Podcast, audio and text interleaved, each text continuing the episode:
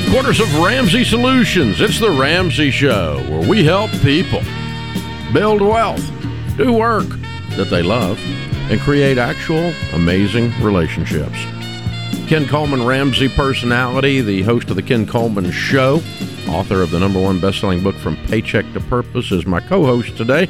So we definitely can handle your career, job, and work questions, along with anything else you want to throw at us. The phone number is 888-825-5225. Thanks for being there. We're going to start this hour with William in St. Louis. Hi, William. How are you? Doing good, Dave. Hi, Ken. How are you? Doing good. What's up? How can we help? Yes, I just have a question. I'm 30 years old. I graduated with my degree in computer science. I currently work in a trade right now doing foundation repair. And I'm thinking of pursuing a career in the military, but not quite sure if it's what I should be doing. I don't I feel as though I don't have much of an opportunity of growth using either of the skills that I've learned or would like to do them long term. Okay, so we have two different factors there. So first, I don't feel like I have opportunity for growth. Uh, with a computer science degree, I, that that couldn't be further from the truth. Uh, technology is the number one industry where we stand today, and going forward will continue to be so. So the sky's the limit on technology. Now, in the trades, I would say that's incorrect in the trades as well, but in your particular role as foundation repair, maybe that's true.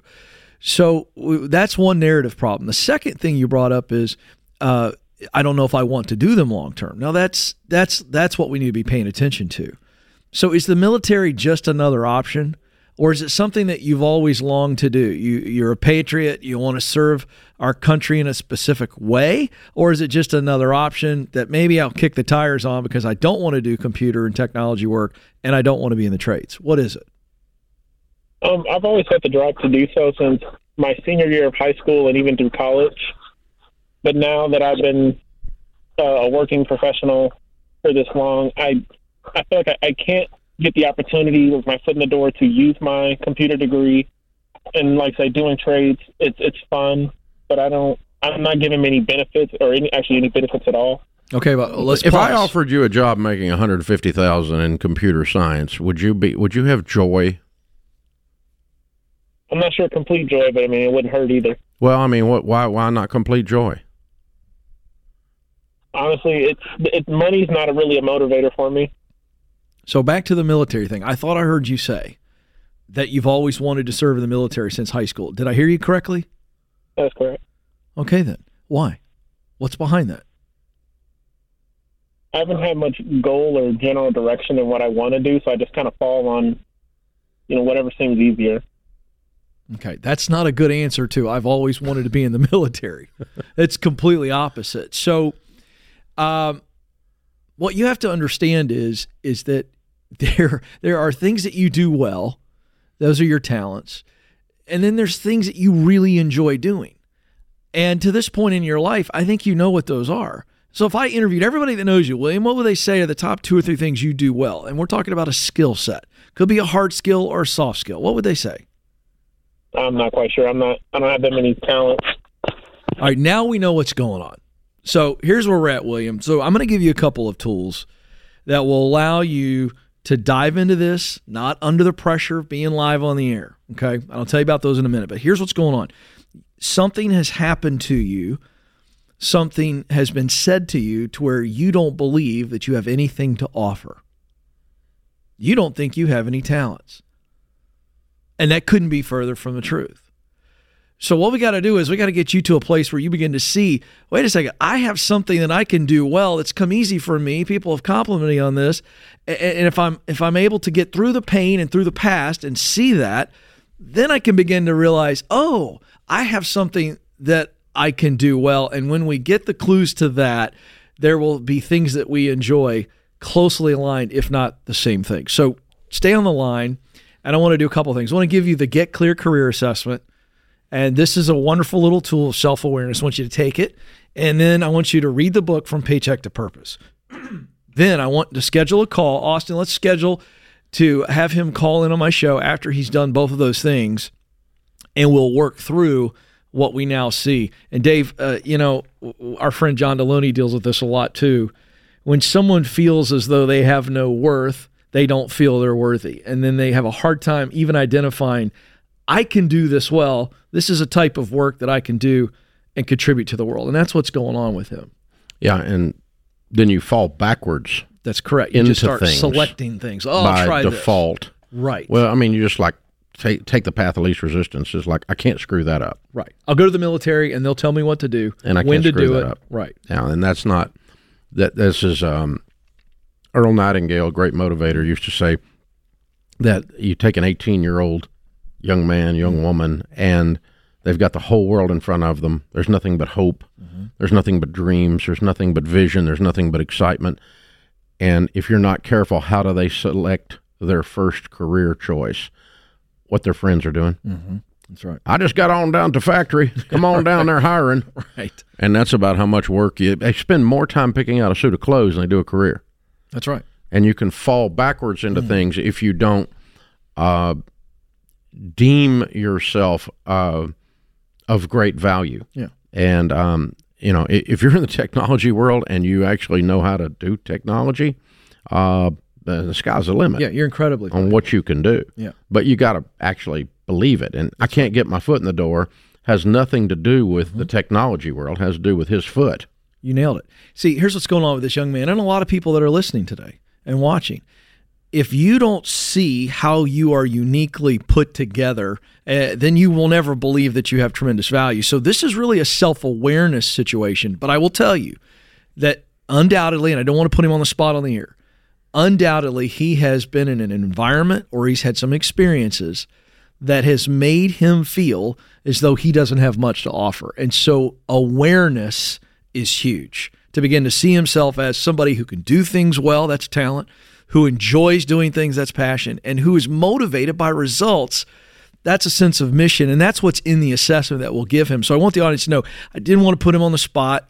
Uh, I've talked to so many people like that on the air that they're dealing with a cloud of confusion. and when you're in that, you don't interview well yeah, you can't see because anyone doing an interview looks at that looks at that person that's using that type of lingo and sentence structure, Mm-hmm. and they go, "Uh, uh Yeah. pretty quick.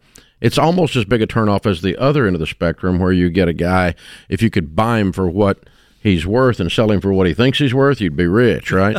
You get a guy on the other side who's all pumped up and you Yes, know really thinks true. he's something he's not, right? yeah. And that's the other end of the spectrum. And so when you're when you're an employer doing an interview or uh, an HR person doing a recruiter doing an interview, you're picking up on these vibes off of either one of these two characters we're talking about here, and uh, it makes a difference. Quiet confidence and courage is an amazingly powerful thing. It changes your voice tone, it changes your body language, it changes your um, the believability that you can add value to an organization. This is the Ramsey Show.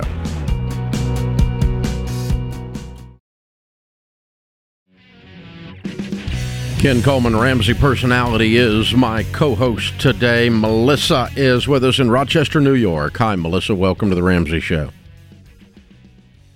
Hi, good afternoon, sir. Thank you so much for having me on your show. Sure. What's up? Sure, sir. The reason why I'm calling in is because I'm having a couple of issues right now. I currently own the home that I live in. It is completely paid off. However, that home is actually my mom's home. What Um, was your mom's home? that- It's now yours. Yes, it was my mom's home. It is in my name now. It is paid off. However, it was originally my mom's home. She lost it, and so I helped her save the home, and now it's in my name out of fear that she'll lose it again. However, sir, um, my mom has made infrastructure changes to the property um, without. This was before I even had the home. She had made infrastructure changes, and she didn't properly permit the house. So she's gone now a couple of years with having rooms that she created into the house that weren't permitted. And so now I'm in fear that I may be fe- facing any type of legal issues or ramifications that can come out of the house being in my name and her doing things to the home before they were even in my name. And so now I'm trying to just save myself any issues that may come out of all of this. And I want to just undeed myself and deed my mom back on the property and just give her the property to take care of. How old is your mom? My mom is seven years old. Okay. What did she do to the house? She refinanced it. No, I'm talking well, about the what she- structural issues. What did she change? She, added um, bedrooms to the property. So she uh, did an addition. Yes. It changed the square footage of the house. Are they not within code? Well, no, they had. If you didn't permit and you, you changed the square, f- you, she changed the footprint, right? Yes. Oh, So the actual outside structure of the home is the same. It was never changed. But what she did was she built up additional walls, creating bedrooms inside, inside the original inside, footprint. inside the original footprint. Correct. Yeah, that's why I'm Well, they have no way of knowing what happened there. Right. Correct. So no, you don't have any Have liability. nothing to worry about. There's nothing to worry about. There's nothing to worry about. Right. Nothing to worry about. Unless, and that's why I asked the Did code she question. rewire the house without getting an electrical permit? No. Did she replumb the house without getting a plumbing permit? Yes. Completely replumbed the whole house. Well, she added a, a bathroom. She Yeah. added one bathroom. Yeah. Okay. All right. Is it done? Is the for the construction done of reasonable quality? Yes, it is. Okay. I don't think you got a thing to worry about. Nothing at all. I think you got a thing to worry about. I, it would have been better to permit it, but lots of people do that kind of stuff. I mean, that's a fairly normal practice. Yeah. Some some municipalities are much more strict than others. I can't tell you that, you know, Rochester, New York is not like the toughest in the world or something. I don't know that, but in general, most people, you know, it's inside the footprint. She didn't change the dimensions of the house, and um, you know, she didn't illegally do a trade other than adding a bath. I I I, I really truly, um, I, I I don't think you got a thing to worry about. And I wouldn't give her the house Okay. back. She's going to borrow against exactly. it. Well, and here's what's going to happen: is she's going to screw it up, and then she's going to turn around and leave it to you when she dies, and you got the mess Right, again. the- the- you, you're going to get it back. This thing's a boomerang. Yes. And now my, my one fear right now is so the conditions of the house, uh, the roof needs to be replaced. That's about $20,000. The driveway needs to be replaced. Fencing needs to be added because she hasn't. Is she living in it, or are you? We're both living in it right now. What do you make a year? Uh, right now, I'm not working. I decided to put myself back into school, and I just graduated two months ago. How do you um, people eat? Um, Where's the money? mom- well, I have savings that I use up right now. I only have about two thousand savings left. And you have a paid for house that's all run down. Come again, sir? It's you have a paid for house, but it's all run down. Yes, it's run down. Yeah. And what are you getting ready to do for a career now? I'm getting ready to go into public safety, law enforcement, to be specific. And you'll be making right what? now. I'll be making approximately sixty thousand dollars a year, Okay. All right. Well, and I currently have. Okay, I would not deed it back to her. I would either sell it to an investor as is, and you guys go about your merry way, or I would sit there with a plan to to uh, gradually do the uh, repairs that need to be done out of cash from your new job. Part of this is you want to get rid of the uh, of all the negative things that your mom represents by getting rid of this house. Yes, sir. Because right now she rents out. That's that's where some of the income is coming in. She did additional bedrooms. She rents out the bedrooms, and so that income she claims it all because that's technically her retirement since she doesn't work. I'm sorry, the house is yours. How does she rent out your house and she collects the rent? Y'all are weird. Yes. it's, it's only because it's only because the house was originally mine. I did save it from her. I didn't technically have any financial investment in it. Um, How did you save it saving- then? um, I was able to, um, when she short sold the house, I was able to purchase it for about forty thousand dollars. And That's called a financial investment. Yes, and she has since then refunded me that money. Okay. Um, You don't have boundaries. Is, you know, the I, bottom I, line? I- you know, I, I, I, may, I think you might be right, Melissa. I actually, I'm change. I'm going to change my mind right here in the middle of this call. wow. I think you deed it to her and let her have it, and you go have a life. And when she passes away, you auction it off. Don't you ever move in it. Okay. I think this house and all the chaos that occurs around your mother in this house uh, is all a huge negative spot for you. And a clean, fresh start in criminal justice system is a, a great thing for you. Clean, no chaos, simple little one bedroom apartment, and you build up some cash again. And uh, you've come out even. She gave you the money back that you used to save the short sale, but you can just push all of this chaotic weirdness over to the side and not have to worry about it anymore and just I would yeah I, I, would talk to a title company and I'd deed it out of your name into hers and you go move. But only if there's a clean break there. Yeah, you have to you have to you stay away. Your own place. You, you, have to have your life completely separate, yes. completely clean. All the chaos stays over there on her yes. side of the fence. Don't help with the roof. Anything around this mom figure is chaotic. I can smell it in the air. She's a character. Mom's a character and then you're sitting there trying to be a normal person in the middle of this character, and that's why I called y'all weird. So um, I couldn't figure out how you own the house and she's collecting the rent, uh, but now I'm starting to understand. So yeah, I think it is a good idea. Let's just get away from it, but not because of the remodeling, uh, because of the chaos around your mom. And this is never going to be. It's always going to be the weird part of your life until you give it a little bit of distance and a little bit of a boundary. Mm-hmm. All right, Casey's in St. Petersburg, Florida. Hi, Casey. What's up? Hi, thank you for taking my call. Sure. How can I help? Um, so I've just been listening to your show for about a month now, and I um, understand a little bit about the baby steps. And I actually just signed up for the financial peace uh, course through my church. So wow, great! To get started on that, yeah.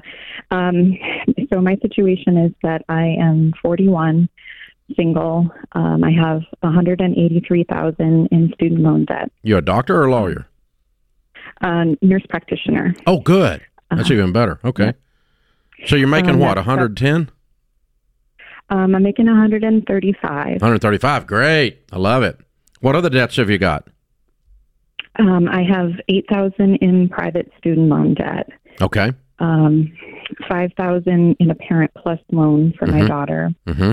And I have this is the really hard part to even say out loud is I have um, $19,000 in credit card debt mm-hmm. from medical bills um, mm-hmm. and other things. Okay. What we're going to do um, is just do what we do in Financial Peace University. You're going to live on beans and rice, rice and beans. You make a wonderful income. And as a nurse practitioner, you can also pick up some side gigs called ER on the weekends, and it pays really well. I want you working all the time. I want you spending no money no restaurants, no eating out, no vacations, no life. And now we're making 150, 160. We're going to live on about 40 and we're going to throw 100 at this student loan debt and you're going to be 100% debt free in around 2 years. But it's going to be 2 years of hell, so get ready. It'll be worth it though cuz you'll be free. That's exactly how you're going to attack this with great focused intensity. Good question. I'm proud of you. Get at it. Holler if you need some more help. Fake it till you make it. It's popular career advice, but it doesn't work for very long. If you don't love what you do, you can't fake the enthusiasm and energy you need to win at work. You also can't fake your physical health and energy. Everybody knows we should eat more fruits and veggies, but fruit chews and veggie tips don't count. If you aren't winning physically, I promise you're limiting your opportunities to win professionally. Folks, I know you're going hard right now to pay off debt and get ahead professionally. You need another gear. And that's why Balance of Nature will help you. They help me. They give me the benefits of fresh, whole fruits and veggies in just seconds. The blend of 31 different fruits and veggies is powdered in an advanced process that locks in the nutrients. So go to balanceofnature.com and enter the promo code Ramsey to get 35% off your first order and lock in a lifetime price as a preferred customer. That's balanceofnature.com with the promo code Ramsey for 35% off your first order. Ken Coleman, Ramsey Personality, is my co host today. I'm Dave Ramsey. Thanks for joining us. The phone number is 888 825 5225. Rebecca is in Denver. Hi, Rebecca. Welcome to the Ramsey Show. Hi, Dave. Thanks for taking my call. Sure. What's up? I'm wondering what your thoughts are on purchasing a custom tiny home. Okay. So, my situation is I'm going through a divorce um, my daughter and I are living in an apartment, mm. and we're selling our house, and wondering um, on the other end of it, I should have between 100 and 125 thousand um, from the equity, I'm going to beef up my emergency fund, and then I could pay cash for a cu- for a custom tiny house. And my daughter's a senior in high school. Um, otherwise, I'll probably stay in the apartment for a few years, trying to save some more money. Just kind of was wondering. I know how you feel about trailers. I wasn't sure if it was the same with the tiny houses. Yeah. What, what's your uh, income? Uh, eighty-five thousand a year. All right. And um, how long were you married? Seven years. I'm sorry. It's a hard thing to go you. through. Um, Yeah. well, here's the problem with the tiny house. Um, other than the fact that it's tiny, here's the problem with the tiny house. Uh, th- there is no track record out there. It's a fairly new phenomenon. And there's no track record out there that says that there's a secondary market for it, meaning when you get ready to sell it, there's no evidence in the marketplace yet that you're going to be able to sell it at all and Okay. that you'll be able to sell it um, uh, for a price uh, even close to what you paid for it. So you Okay. you could get really stuck.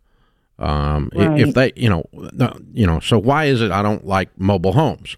Well, there's a long track record. They go down in value a hundred percent of the time. Okay, so we have a pattern, an observable pattern, and in finance things, that's what you're looking for, is an observable pattern. And so it's why you would, uh, like, for instance, if you bought a home in a neighborhood uh, that is way out on the edge of town and is brand new, that's not as predictable an environment as buying a home in a tree lined street that has been there for 20 years and is very predictable. You follow me? So Yes. e- even those two neighborhoods, those are both single family homes I'm discussing there, but those two neighborhoods give you a predictable pattern. And that, that's why I would never buy a tiny home because it's such a new phenomenon. We don't know what's going to happen. And, and we do know this. We do know this. The market is uh, uh, is nowhere near the per, the number of people looking for a tiny home at a given moment would be way smaller than the number of people looking for a regular home. Agreed. Yes. So your your opportunity to your your buyer pool that you would sell to is very small. No pun intended. Okay. So, not physically small, but number small. but the uh, there's a lot of tiny home jokes here. But yeah, the uh, yeah. So I, I yeah no, I would not buy one for that reason. It's that simple. It's not that I hate on them or something like that. I do hate the. I, I, I, th- this idea that they're presented out there as somehow the answer to high house prices, the answer to this or that. They're not the answer. Uh, you know, not yet. Someday there may be a robust market of people buying other people's tiny homes, uh, but today there's not. And so, no, I would tell you don't do that. I would rent an apartment for a little while. I don't think it's going to be five years. I, I, I think you can go buy a home. You have a, a good income. You got a hundred thousand bucks to put down. So get you a good Yeah. fifteen year fix. You, you know, Denver's an expensive market. It's tough to buy there, but I would not give up on real estate for five years. So you, you kind of presented me three options. I'm going to be in an apartment. I'm going to buy a tiny home, or I'm going to be in an apartment and wait five years. Two options. Uh, and, and I think you're in an apartment a lot less than five years. Um, but part of this is you guys getting your your spirits and your emotions reset after this pain that you two have been through, you and your daughter. And uh, just having a simple apartment situation is a not a bad thing for a year. And just use that year to live very conservatively and add to the hundred thousand dollar down payment, and then talk about maybe this time next year you're talking about buying a home. And you know it's a presidential election year. Maybe we'll see interest rates come down. Who knows? Other than the fact that they almost always do during a presidential election, because it's hard to get elected. You pretty much give up the White House if you give up the economy. Hmm. So we kind of got that coming, right? There is that, and I, you know, I, I also think just with all the pain and trauma that they're going through, that high school senior daughter needs some space, and, Yeah. and you're in a tiny home.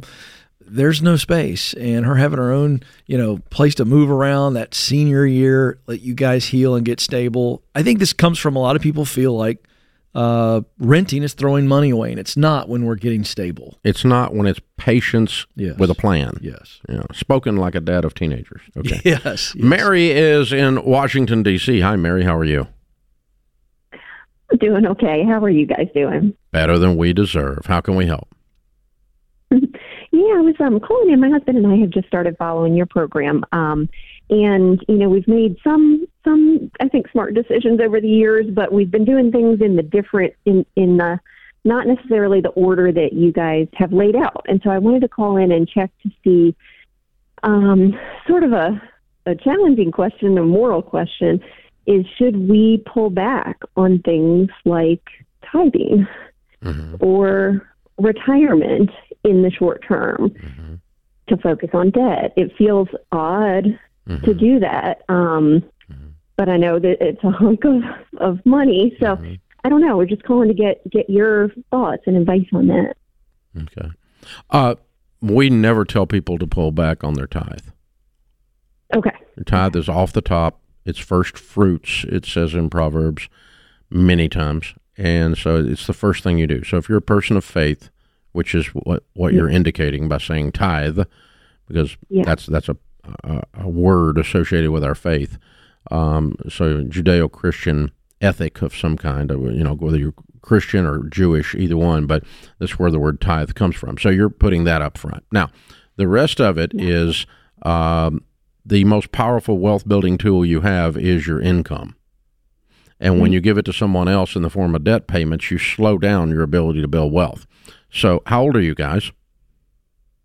Um, 40, 41, Okay. And how much debt do you have not counting your home? Um, about 60,000. On what? Um, 58 of it is um, student loans and then Okay. 2,000 left on a car. And um, what's your household income? Um, about 110. Okay. And how much do you have in retirement now? Um, we each have maybe between ooh, 80 and 100. Okay. And do you have any money that's not in retirement? Uh, we have a little bit in savings. What's a little like bit? $5,000 in savings. Five thousand dollars. Okay. You don't have another mutual fund sitting around or another investment account or anything else. No, no, it's all sort of wrapped up in retirement. Gotcha. Okay.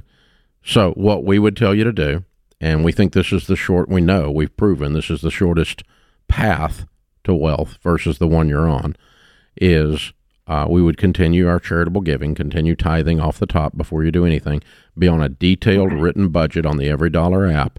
The two of you are in agreement on what we're doing. I would temporarily stop the retirement savings and I would clean up this debt in the next 12 to 18 months. And then you don't have any payments but a house payment. But this student loan's going to hang around so long you think it's a freaking pet. Yeah, it's it's been around for you know 15 plus years now. Oh, it's so a fat it's, pet. uh, okay. Yeah, this thing need Sallie Mae's got Sallie Mae's gotten to be a toxic bother. She needs oh, to go. Sallie Mae, my gosh, yes, Yeah. yes, and we've gotten it down. I mean, No, we, we had no, you hadn't. before, You, you still owe fifty eight. Don't, don't tell me, you guys. It's fifty eight thousand dollars. You, you you need to attack this with complete focus and temporarily for a short period of time, year to a year and a half. I'd stop my retirement and I would attack that with a vengeance, like my hair was on fire. And uh, if you do that, I mean, you put thirty thousand a year on it, you'll be done in two years. You put sixty thousand a year on it, you're done in one year. So somewhere between those two is probably where you're going to land. And I'd really dial it up and get after it, kiddo. This is the Ramsey Show. This episode is sponsored by BetterHelp. Listen, if you can't even remember the last time you had half an hour to yourself, be honest. Ask why. It's probably because everyone else's schedules, priorities, and emergencies are driving your life. And when you can't keep carrying that load, talking to a professional therapist can be a game changer. Therapy can be a place to work through your challenges with time, boundaries, commitments, and your own self worth. Therapy can be incredible for figuring out what even makes you happy anymore and how to go make that happen. If you're thinking of starting therapy, try BetterHelp. Because therapy isn't just for people who've experienced trauma, it's great for building skills to be the best version of yourself. BetterHelp is completely online, so it's flexible enough to fit your schedule. Just fill out a short questionnaire to get matched with a licensed therapist, and you can switch therapist at any time for no extra cost. Learn to make time for what makes you happy with BetterHelp. Visit betterhelp.com slash Delony today to get 10% off your first month. That's betterhelp, H-E-L-P dot com slash Delony. Ken Coleman, Ramsey Personality, is my co host today. Our last caller, 40 years old, with a student loan that's been around forever. Still hanging out with a student loan at 40, a $58,000 student loan. Um, and of course, we are, most of us aware anyway, that student loan interest restarted September 1 and the payments will start in a couple of weeks here again in October. So we've got um, somewhere around 44 million Americans with 1.7 trillion dollars in debt that have this uh, train barreling down the tracks at you. So we decided to help out because the name of our company is Ramsey Solutions. So we need to give some solutions, not just um, not just squawking about it. So we're going to do that tonight. If you want to join us, 7 p.m. tonight, Tuesday night, September the 12th, we are doing a live stream. It's completely free. It is me, Jade Warshaw, and Rachel Cruz. We're going to be talking about student loan debt in America, how we got here, and how we're going to get out. Uh, it'll be in four or five hours from right now if you're listening to us live, but it is at 7 p.m. Central Time, Tuesday night, September the 12th. It's free. Just go to ramseysolutions.com slash student loans and you can put in your email address and uh, you'll be able to give the live stream a free watch. We'll send you the link. Pretty simple. Patricia is up next in Roanoke, Virginia. Hi, Patricia. How are you? Good, thank you. I have a question about my auto. Okay. So my question is, my lease is coming up. Um, I went to the dealership, and the amount to buy it out is twenty-seven thousand dollars. Mm-hmm. Now, um, I don't know if I should just go ahead and buy the car or get a cheaper car, and and be just kind of like debt free because I will still have the mortgage. Mm-hmm. Mm-hmm. Do you have any money? Uh, I do have a savings of thirty thousand dollars. Okay.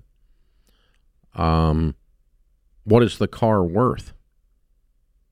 Uh, twenty-eight thousand. So a thousand dollars over the price. Yeah. So it's no bargain. It's an okay deal, Mhm. but you can probably get that deal in a used car lot.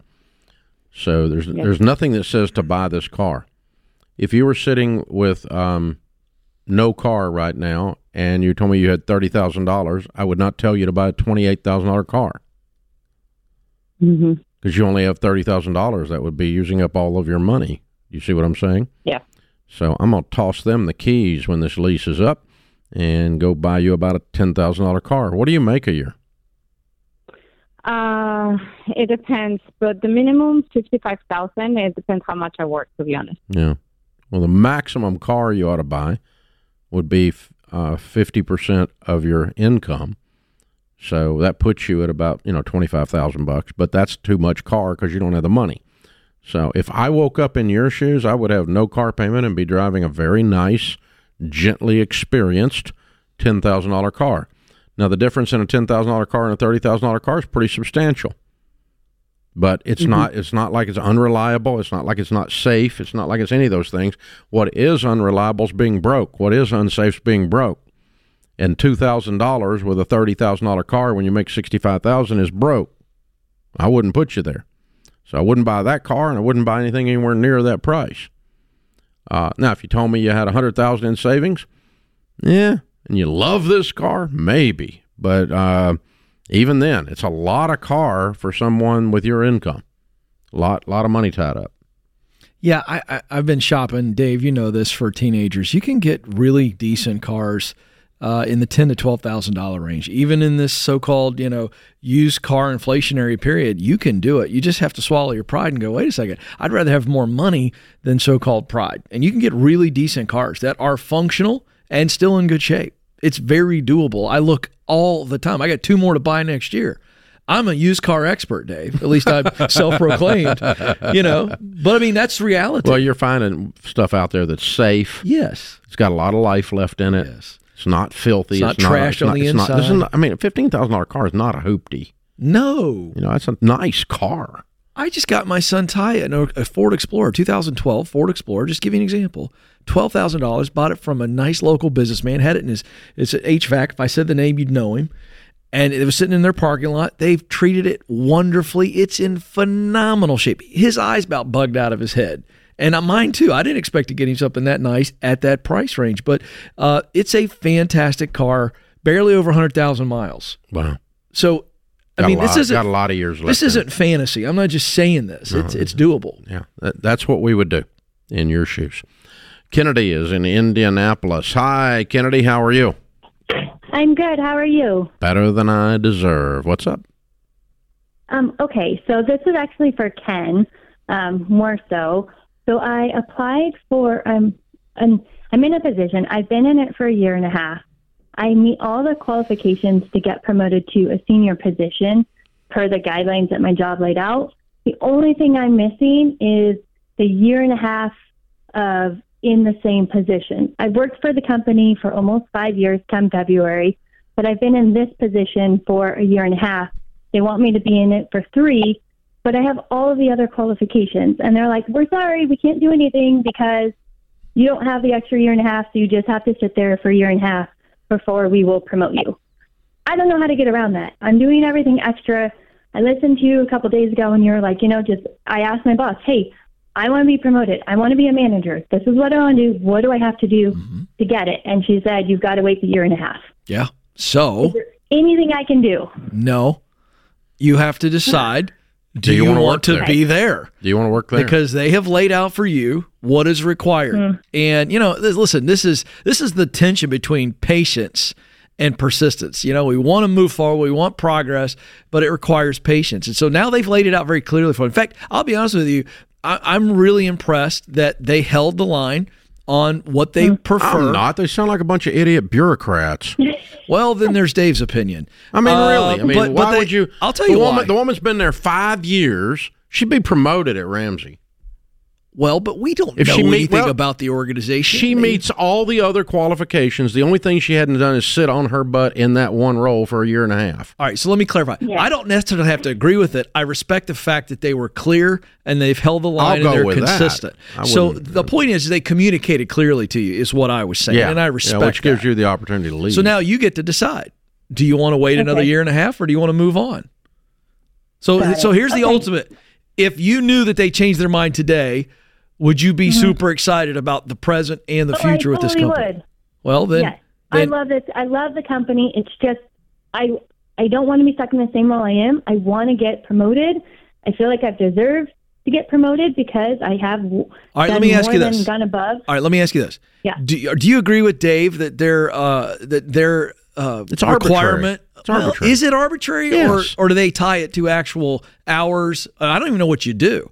Is it arbitrary or is it legit Um, what it, that they require further. three years of experience?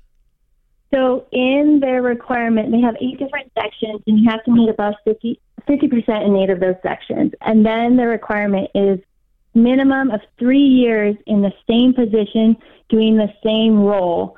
And I have that from like outside experience, but not three years with Ah, the company. So not three years with them. Okay, I get it. All right, I get what Dave is saying but she's too. been there five years. yeah, I think you should get the but gig. I've been with them for five years. Yeah, listen, I agree with Dave. You should get the gig, but I at least appreciate they've told you. So now you got to deal with it. I don't think you Okay. being the squeaky wheel is going to change their policy. Some people in some companies like policy more than Well, they this, do this is a big, principle. this big company too. of course, Yes. Guaranteed. Yeah. It's a it's a policy over principle. Yeah, they Big have, they have more rules than sense. That's all they do. They don't think. Well, wait a second. This lady's got this experience outside of here. She more than meets the requirement. That's not the way they think. So you got to decide: Do I want to be here and deal with the way they think, or do I want to move on? Unfortunately, that's what you're left with. Yeah, agreed. Agreed. I mean, they do have the right to do that. It's it's their right. They own it. Yeah. And you know, sometimes people don't agree with stuff I do here, and it's got my name on the building. Though I do whatever I want to do. That's right. But you don't have to agree with it. But and then sometimes they leave because they don't agree with it, and that's, That's an option. That's, that's an option too. Yep. This is the Ramsey Show.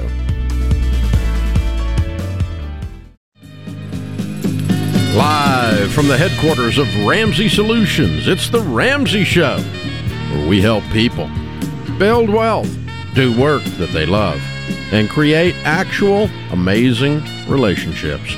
Thank you for joining us, America. I'm Dave Ramsey, your host. Ken Coleman, Ramsey personality, host of The Ken Coleman Show, and author of the number one selling book, From Paycheck to Purpose, where he helps people with their careers, their jobs, and their work.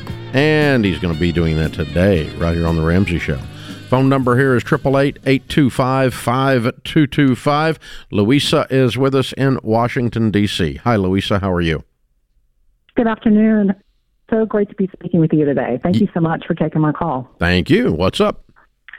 All right. I've got a what would Dave do scenario, and I'm pretty sure I know what you're going to say, but I kind of just want to walk through some options I have, and it's concerning my mortgage. Mm-hmm. So, a little bit of background. Um, I have an ARM um, that resets every November, and um, it hasn't really been, you know, much of an issue until recently, obviously because the rates have gone up. So Mhm. it is resetting from four and a half to six and a half percent. Joyful. Um, yep, the balance on the loan is ninety nine thousand. I've actually paid off fifty two thousand in the last year, Mm-hmm. and I am on track to pay this off. My goal is December of twenty twenty five. Okay, so here are the scenarios. I just want to walk through. Want to get your thought. Um, option one is just to you know stick stick with you know stick with the the new payment coming up in November. Um, my payment is actually going down $100, $180, even with the rate going up because I've paid off so much. So it's actually going down um, $180. So that's option one is just proceeding with, you know, six and a half percent. Um, and then, you know, would, the rate would reset, you know, next year. Option two uh, is a recast, and I've kind of read where you're not a big fan of a mortgage recast, um, and want to get your thoughts on this. So obviously, the rate would stay the same, six and a half percent. Um, this would require a twenty thousand dollar payment um, by the end of October, and that would lower the payment one hundred and forty dollars a month. Okay, Mm-hmm. Um, so that's option two, and then Why would you want to lower it if you're paying it off in two years? What's the benefit?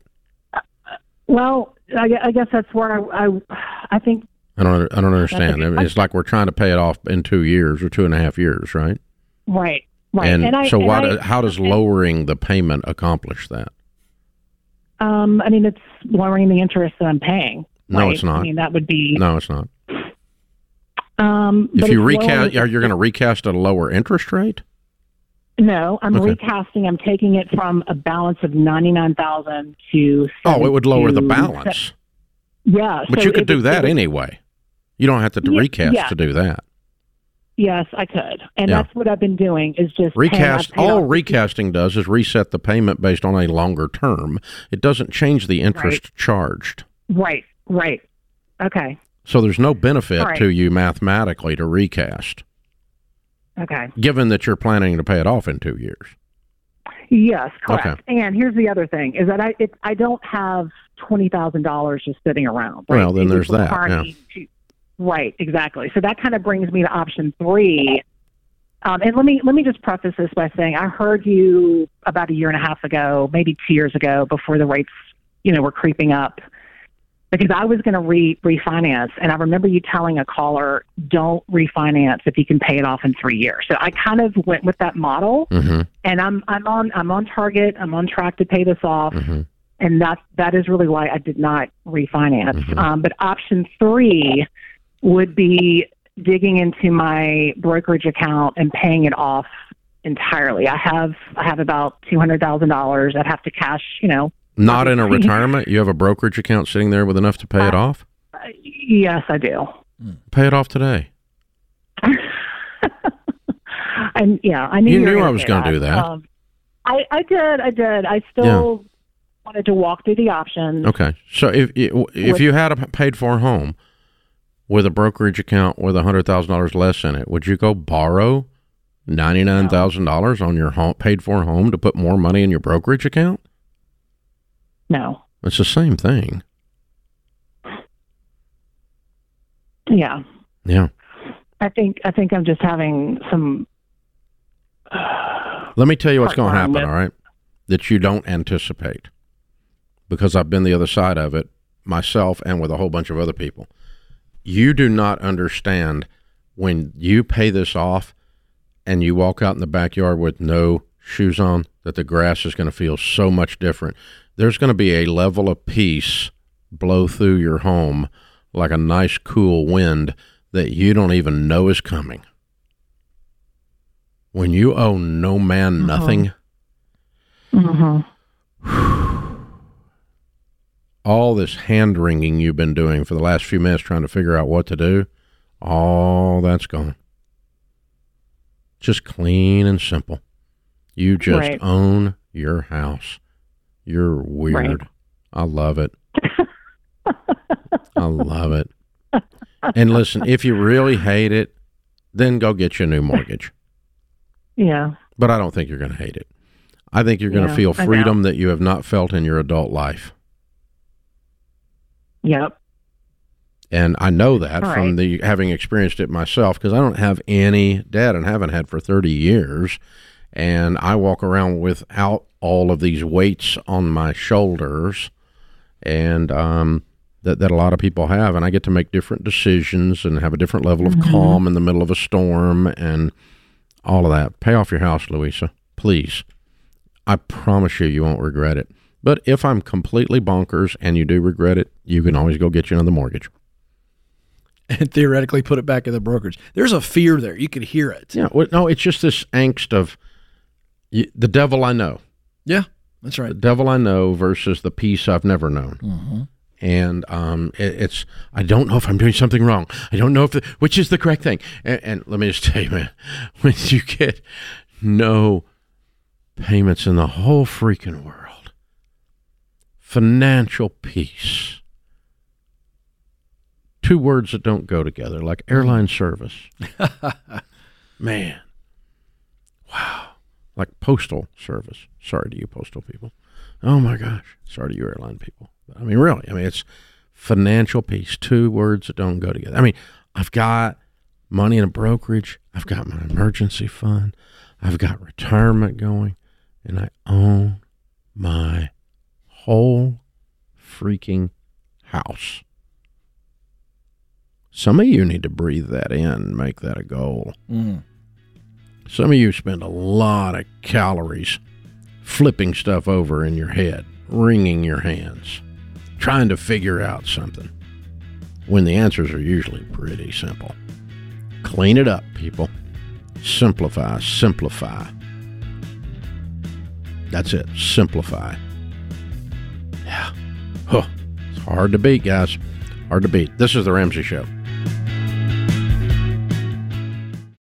Hey guys, whether you're starting on a card table like I did or well on your way to becoming a multi million dollar company, NetSuite can help your team communicate and plan ahead better, like they do for Ramsey. Let me tell you, NetSuite really helped us get our systems together. And more than 37,000 other companies also use NetSuite to know their numbers and their business better. So check out NetSuite today and find out how they can help you become the business you want to be 5 or 30 years from now. And right now you can download NetSuite's free KPI checklist designed to give you consistently excellent performance at netsuite.com slash Ramsey. Ken Coleman, Ramsey Personality, is my co host today.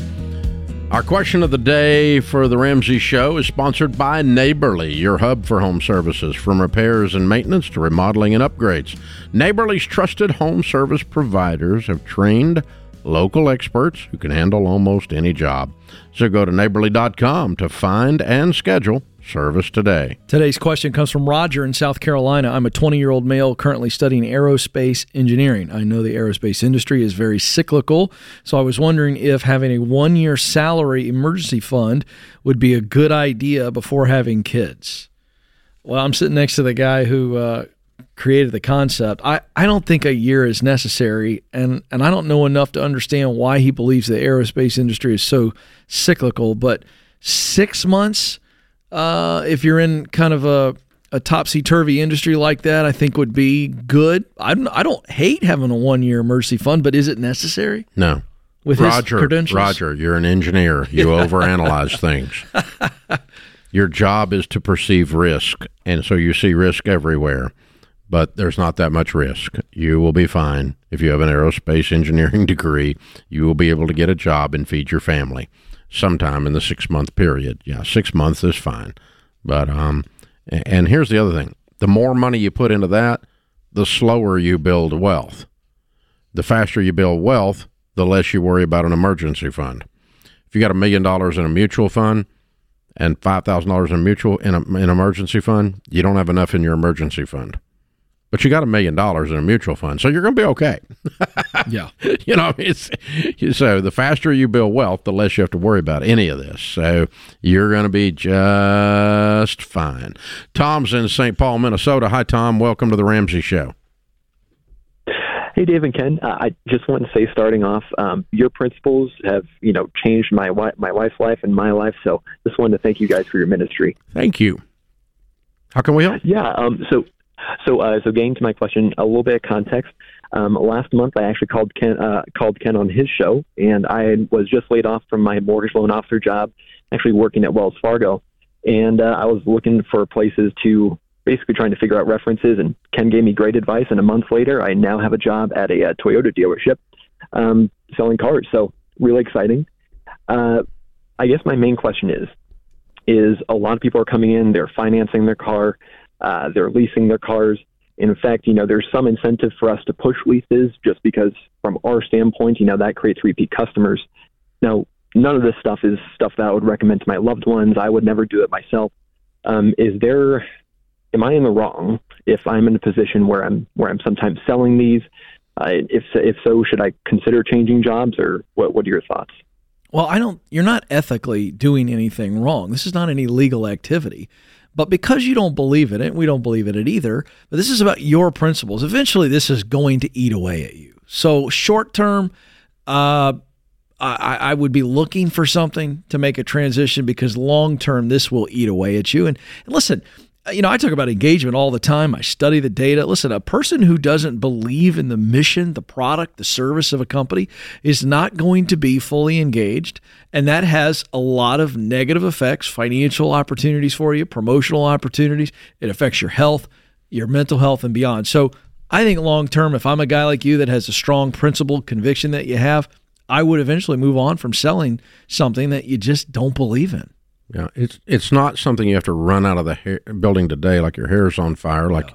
you discovered the boss had twenty pounds of cocaine in his office. You don't right. you don't hang out there another day. Okay, that's not what's going on. This is, uh, you know, a disagreement of how the product works. And so, uh, Rabbi Lapin talks about the in his book. He's my good friend, Orthodox Jewish rabbi, and he wrote a book called "Thou Shalt Prosper." And um, the book is the 10 reasons that Jewish people have had an inordinate probability of being financially successful in any point in human history. They tend to thrive. And why is that? One of the things is they believe that making money is an honorable thing if you're doing an honorable thing. And uh, one of the things he points out in that chapter, it's one of the 10 things, is that it's uh, if you're doing something that's psychologically incompatible with your belief system, it's very difficult to be good at it. Mm-hmm. And so you you know back that's another way of saying exactly what Ken said. And so yeah, I'm completely aligned with what Coleman is saying here. If I were in your shoes, I would say I'm going to give myself 60 days and I'm going to be somewhere else mm-hmm. um, because they're they're they, they are going to sell car leases because they make more money on car not because of repeat customers but because they make more money on car leases than they do on the actual sale of the car. And they make more money on car leases than they do if they do a regular finance plan with a bank. And uh, they make more money on car leases than they do just about anything else. It's the one of the most profitable parts of the entire auto industry now. And so it's massively profitable for them. This paper is amazing and so they're they're not only going not going to not stop it, they're going to push it because it's where they make their money. And so that's how it is. It's like there's a, a series of articles have gone around the last few years that if you work at Victoria's Secret selling uh, small underwear, right? you you have to sell a certain number of Victoria's Secret credit cards, ah. or they will not give you hours.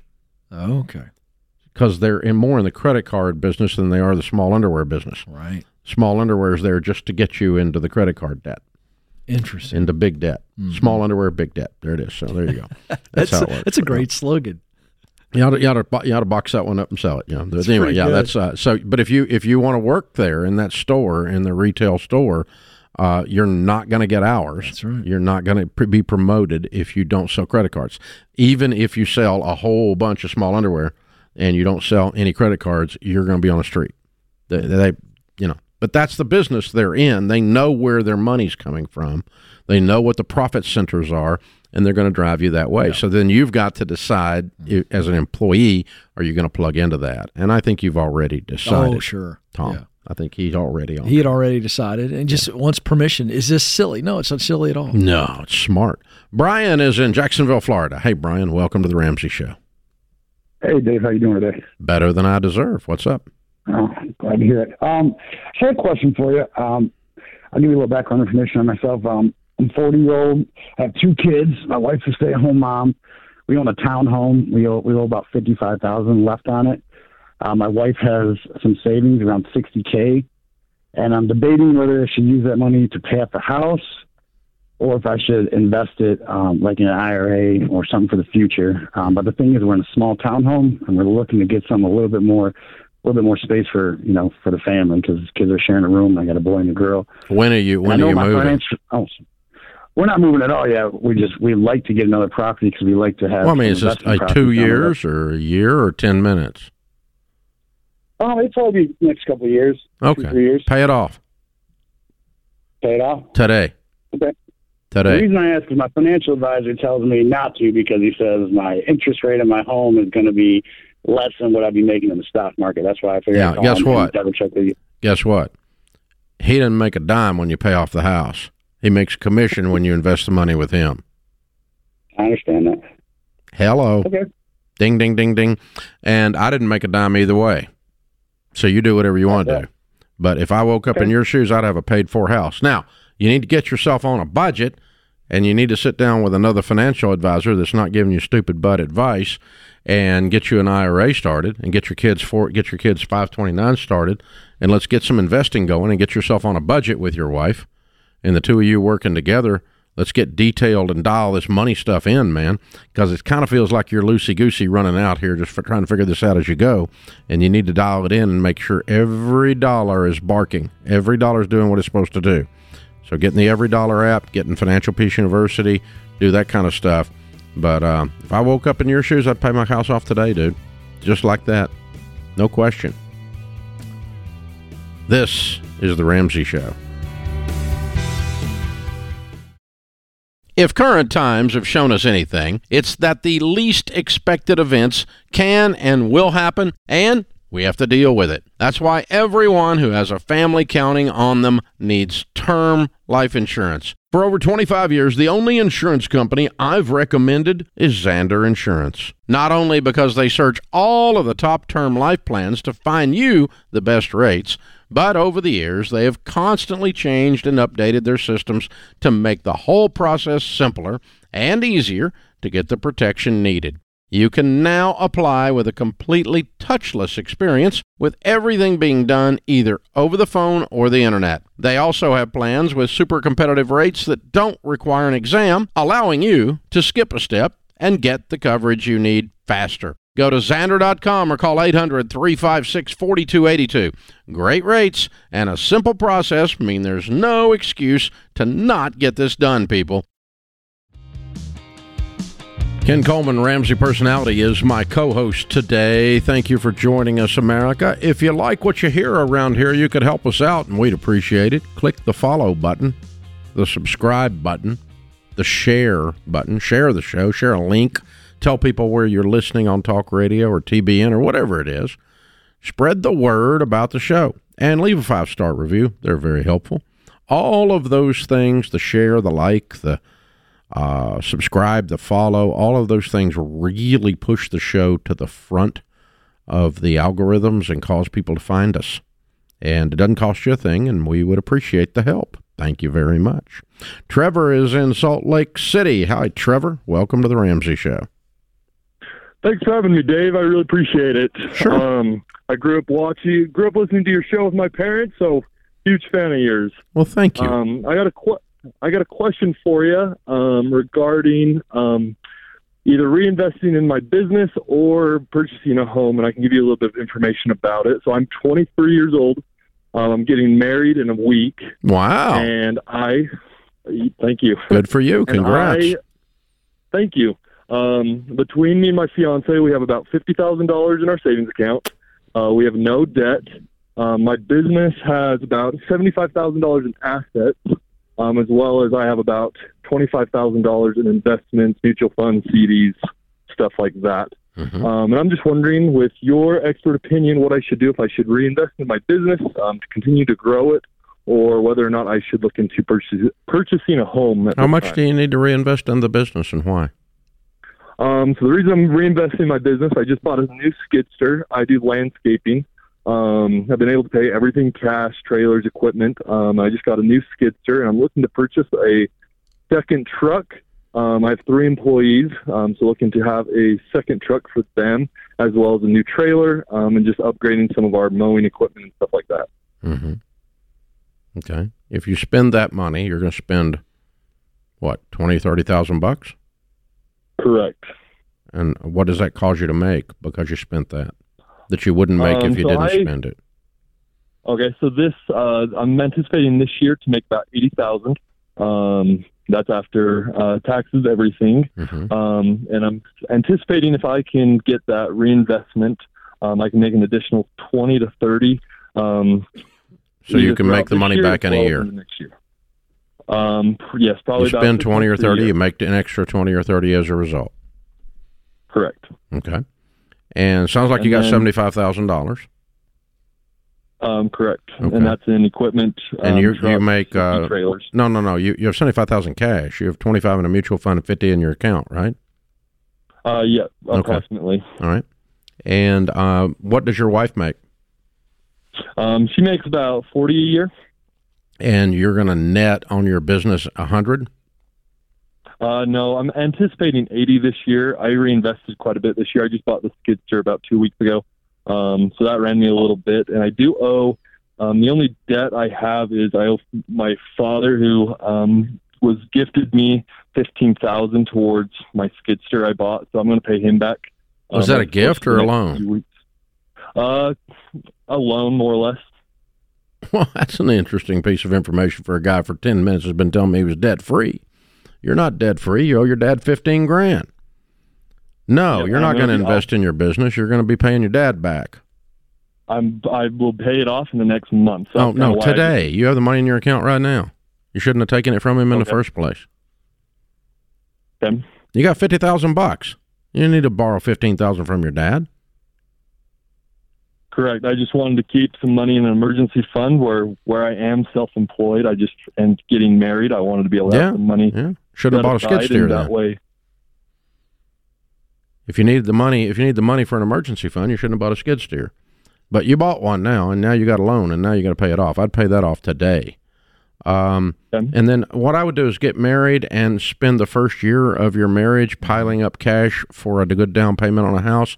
And after you've been married a year, you will make a different purchase than after you've been married a week. It's a different house. It takes a year of being married to know how close to your mother-in-law or your father-in-law who loaned you money for skid steers that you want to live. How close do you want to live with these people? Yeah. It takes a year to figure that out. So, um, it's a joke, but not really. yeah, I, I was going to say there's a lot of truth to that. The other thing too is is there I would be challenging myself. How can I make an additional fifteen twenty thousand dollars a year over the next year of my business without spending twenty to thirty? You know, Yeah. get innovative, um, and, and and especially in that first year of marriage, he was already worried. That's why he took the loan out from his dad, I believe. Yeah. yeah. So, Trevor, you need to quit buying toys for your business that you haven't done a careful ROI on because you're not going to get an ROI on this skid steer. That's bullcrap. You're not going to make enough on that thing to justify having purchased it.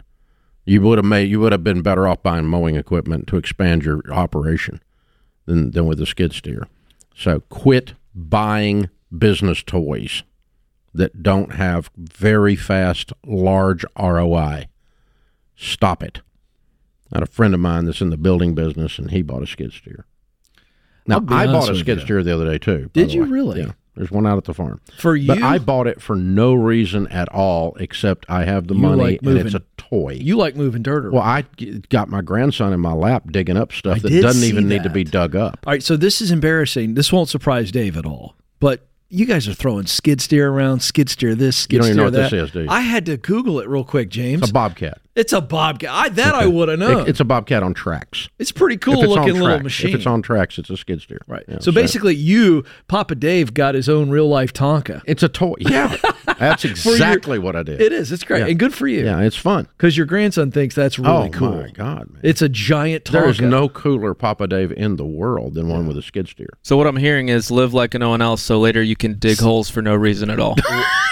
yes, to make your grandson happy. That's the dream Hey, of every grandfather. Hey, every four-year-old's dug a hole for no apparent reason, and every sixty-four-year-old apparently is going to do the same you thing. never so- get over it. I was going to say live, So live just, like no just- one just else. so the public knows, I'm not anti-skid steer. Okay, I'm just No. saying. But from a business perspective, don't buy stuff that you can't ROI quickly. Every and I got to tell you, here's an interesting thing. Working with uh, people in EntreLeadership, very few women do this in business. It's Oh. kind of a male thing. yeah, It's a male stupid thing. It's toys. and they do it. They do it with. Com- they do it with computers. Right. The guys that do all this equipment stuff in here, Mhm. I have to constantly go. No, Yeah. we don't need another one. All right. Good God, how many microphones do I need to own? Seriously. But they, Oh, they, that's the good. boys collect toys, man. There's just something about it. And I, I, ladies, they they're very careful. But oftentimes, I have to get them to go the other way. It's hard to get them to do the actual investment they need to do Right. to to because they're conservative on it. But very few women in business collect toys like boys do. And you know what's interesting? I'll bet you can prove this. They're much more resourceful as well.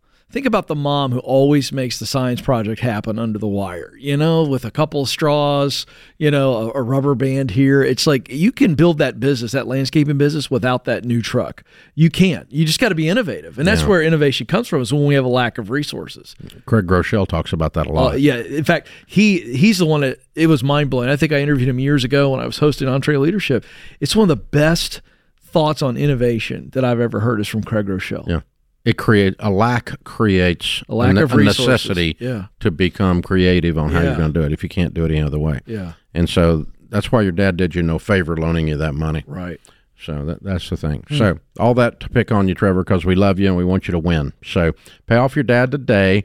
Uh, get a little apartment and uh, set up house and concentrate on loving each other, not on stupid real estate deals for the first year of your marriage.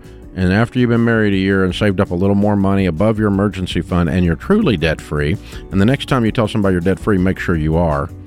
Uh, then, uh, then from there, you pay you put down with a, a good strong down payment on a 15 year fixed after you've been married a year. That's what I would do if I were in your shoes. Congratulations on the marriage. This is the Ramsey Show. Hey, folks, it's Dave Ramsey. And Rachel Cruz. And we want to tell you our number one tip for managing your money well. I'm talking about budgeting. Yes. And everyone knows that I am a huge fan of budgeting.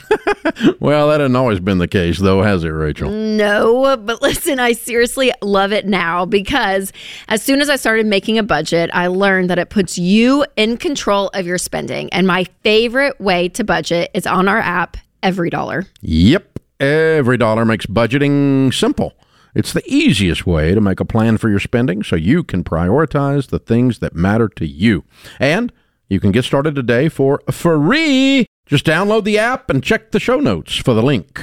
And you guys don't wait to start budgeting. Download EveryDollar and create your free account today. Do it, it's the best. Ken Coleman, Ramsey Personality, is my co host today. Thanks for hanging out with us, America. This is The Ramsey Show. We're so glad you're here. Hey, guys, uh, George Camel and the EveryDollar team are hosting a free live virtual training for your budget. You're going to learn how to find more margin in your finances, to spend without guilt, and to make a budget that actually works. First one is happening September the 19th at 12:30 Eastern Time. Spots are limited. You can pick one with George. Uh, Jade Warshaw is going to be doing some. I think Rachel Cruz might be doing another one too. So, uh, all these budgeting webinars are completely free. Go to everydollar.com slash budgeting, and we'll help you get started with this stuff. All right, here we go. Josh is in Orlando. Hi, Josh. Welcome to the Ramsey Show. Hey, never grow up, especially if you can afford it, right, gentlemen? That's right. There's the plan. What's up, man? Okay, so I have a pro and a con. So here's my dilemma, and I'm actually so I'm trying to get as debt free as I possibly can. I have uh, seventeen, no, about nineteen, twenty thousand dollars in credit card debt, and then that's my primary, and then my secondary is my auto loan, which I'm about eleven thousand upside down. Um, and re- in regards to my credit card, um, I have eighteen thousand in RSU uh, shares for my company, and then I have seven thousand dollars in a traditional IRA. Wanting to know if I should uh, use my stock to my use. Wanting to know if I should use both to pay off my credit card debt. I would not use an IRA. I would use your stock. Okay. And the reason for not using the IRA? Penalties, taxes. Okay. Leave those So alone. And I would quit adding to the IRA and I would cut up the credit cards and never touch the stupid things again. Get a debit card. Do not even own a credit card. Okay, 100 percent. And then what about the RA to where I cash it out? I have it in a savings account. You already have? Yeah, I uh, well, I, I did the, I did a transfer, or I, I did the the part of the work, but I haven't fully transferred it to my saving my personal savings account. When did you do this? Uh, I did it last Friday to where it was effective for me to utilize today. Okay. Uh, well, you've got 60 days to undo it without penalty. And so I'm going to get, get go to RamseySolutions.com and click on SmartVestor and find a SmartVestor Pro in the area to help you undo it and get it back into an IRA before you get hit with the penalties and the taxes.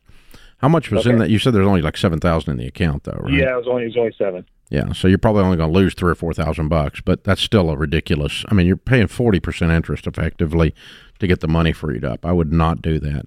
I think it's a good practice for you to learn to leave that alone. So let's roll that back into while you're in the sixty day window.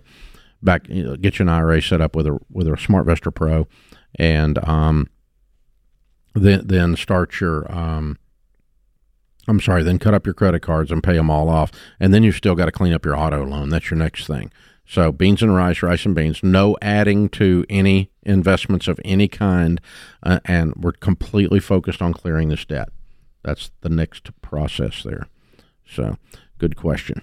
Open phones at 888 825 5225. Tyler is in Jacksonville, Florida. Hi, Tyler. Welcome to the Ramsey Show. Hey, Dave, how's it going? Better than I deserve. What's up?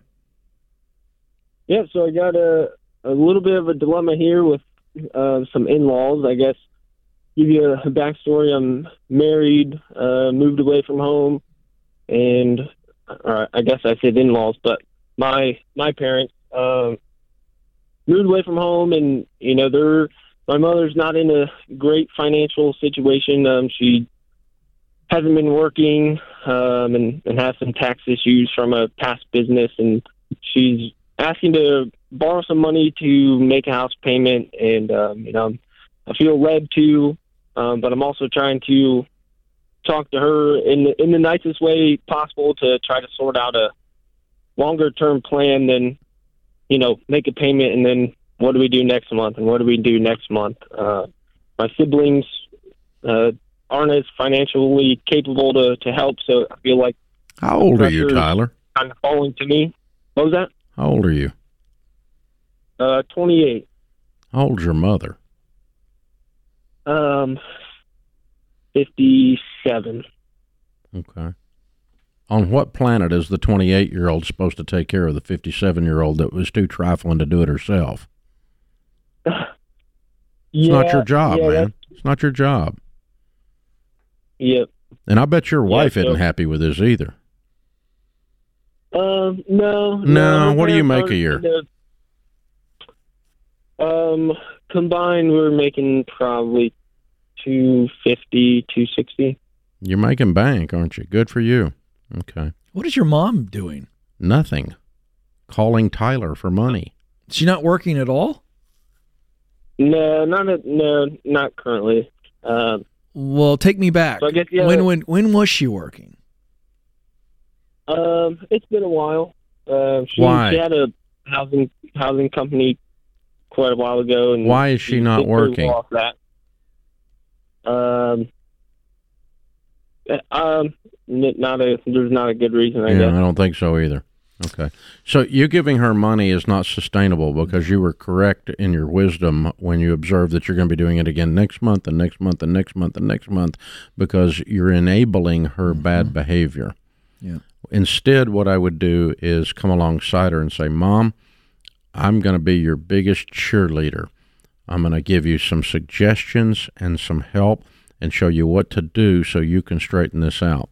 First thing we're going to do is we're going to get into Ken Coleman's book, uh, From Paycheck to Purpose, and we're going to get you a job and a career.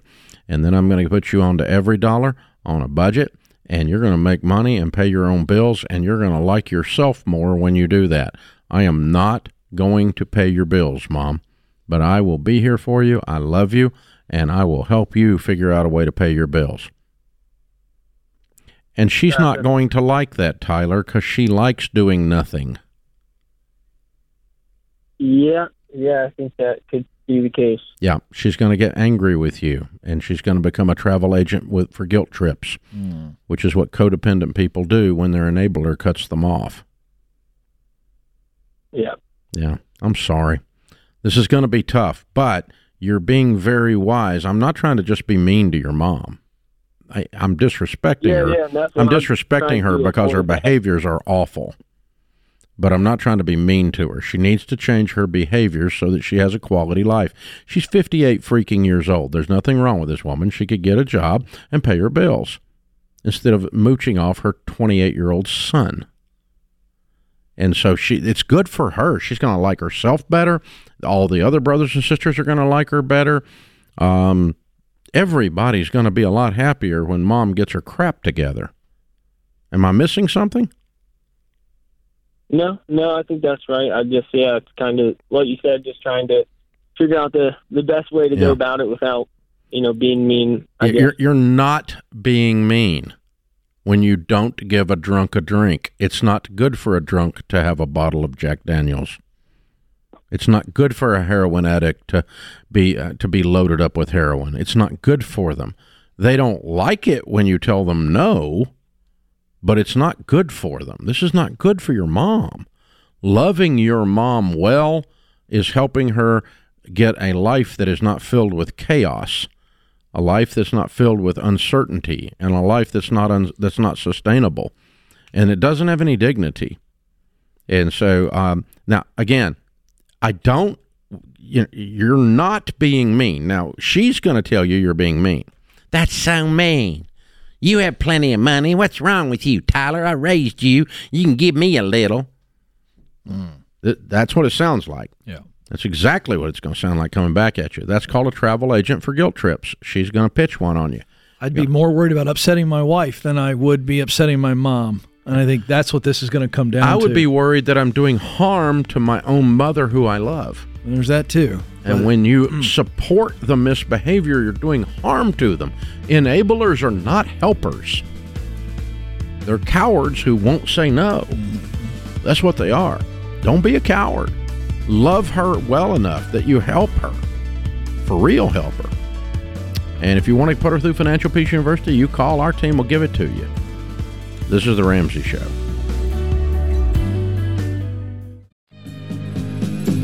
Live from the headquarters of Ramsey Solutions, it's The Ramsey Show, where we help people build wealth, do work that they love, and create actual amazing relationships. Ken Coleman, Ramsey Personality, is my co host today. The phone number here is 888 825 5225. Thank you for joining us. Robin is in Phoenix. Hi, Robin. Welcome to The Ramsey Show. Hi, thank you, gentlemen, uh, for taking my call. Sure. I am going to retire in about three years. at 76. I have no mutual funds and no 401k. My question is, should I buy or rent at that time at 76? Okay. How would you be able Okay, to buy if you don't have any money? Yeah, well, I've got these. I've got time. So currently, my income is forty five hundred a month. Two k is going to rent. Two k is going to student loans, and five. And I spend five hundred on um, daily um, on debt, living, you know, living expenses. You, you, you're I 70 have- years old and you have a student loan? Yes, um, yes. I haven't paid it off yet, but I will pay it off. It's expected to be paid off in March of 24. Okay. What's the balance on it? Twelve thousand. Wow. So I'm paying two thousand a month on that. Two K. Okay. Yeah, two K a month. All right. I, I'm really curious how you end up with a student loan at your age. How did you do that? Well, that's called paying the interest. I I paid the interest only for a, a long time. So What's a long time? uh, since since 2020, since 2005, I guess. That's when I graduated. You graduated in in, in 05, so you graduated 20 years or 18 years ago. And you've been paying and your degree is in what? Well, that that particular degree, that I've got some more since that time, but that particular degree was in communications. Okay. All right. And what do you do for a living?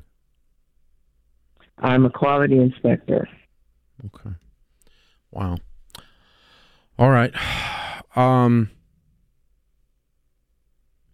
the the thing that runs through my head is this: uh, obviously, you at retirement have to have monthly money to pay uh, an electric bill and buy food, and uh, provide shelter. Okay. Uh, the largest line item in your budget for the rest of your life, if you live to be 95, another 20 something years, is going to be um, housing. And if you're renting, your cost of housing is going to go up every year because rent always goes up. Does that make sense? Yes. If you buy, at least you're locked in to what you're going to be spending on housing from this point forward. So buying is good. Having a paid off home by the time you get there is even better. And of course, having a nest egg to live on. So, do you have a pension in the background of this, or are you counting on just Social Security to feed you? No, um, I'll finish the rest. Um, so, right currently, what I have is a universal life policy that has a cash value approximately nine thousand in it. I'm reluctant to cash it out because it has a long-term care rider of, a, of 50 months on it at four percent. So that's going to give me uh, fifteen about fifteen hundred a month just for that. Now, as I share, um, at the end of, by the time I retire, I will have approximately five hundred dollars in pension and twenty five hundred. I'm guessing twenty five hundred in Social Security, which will give me three thousand. And, And you have no money in savings at all. My thousand dollars. One thousand. I got my thousand. Okay. Mhm. All right. I want you to cash the my- universal in and pay the student loan down, and let's be done with the student loan very quickly. Let's get that in the background as soon as possible, so we can try to accomplish a couple of these other goals, which is housing, and start to build some kind of a nest egg over the next three years. So basically, you're going to live on beans and rice for the next three years, while you throw as much money towards housing, buying a home, and as much money towards a nest egg as you can throw. And both of those are going to be better Okay. moves than a bad universal policy. So we've got to get the student loan in your rearview mirror to pull that off. So Okay. get the student loan in your rearview mirror, build an emergency fund, and then start saving for a down payment while you're putting at least 15% of your income or more into retirement. And I want you to save as much as you can save for retirement while putting down as much as you can put down on a house. Uh, and and when you do buy a home, I want you to buy a very modest, a very inexpensive property. I am more Yes, I- concerned that I- you have basic shelter that is locked in on its monthly cost than I am you having a home that you are necessarily thrilled with. Okay, that makes sense. Yeah, I want to stabilize. I'm trying to stabilize your future. That's what I'm. That's my first goal. Your luxury or your comfort are secondary, but stabilizing the shelter aspects of your future next 20 years is really what I got to lean on. And uh, wow, wow. Well, the, the good news is I think you can actually make a pretty good dent in 36 months on this if you'll be very focused. Um, I think that might be one of the oldest student loan debt callers I've had. It, it's it's mind boggling. I'm sitting there listening to that, and because we're having the student loan live stream tonight, uh, it's absolutely free. Uh, RamseySolutions.com, 7 p.m. Central, 8 Eastern. Uh, It, it, it's important to point out that she is, and I don't throw this word around lightly. You know this, Dave. She's a victim of this cultural message that has said, if you get a degree, you're going to get a raise. And sometimes that's true. Many times it's not. And she kept My getting last degrees degree and degrees was in and degrees and communications, and I'm not in communications. Exactly. She's in quality assurance. And so you've got to be careful. These degrees don't come with jobs. You still got to go out and find them, get them, and perform them well. And I, I'm not I'm not trying to be unkind, but there are so many people that still believe uh, you go through a layoff at 45 or at 50 and you go, I got to go get more education. Maybe, but probably not. Probably not. Yeah. Not at the cost of sitting at 70 years old, still have student loan debt. No. And see, that's the exchange that makes me so angry about. And let me just be honest, let me be an equal opportunity offender, folks.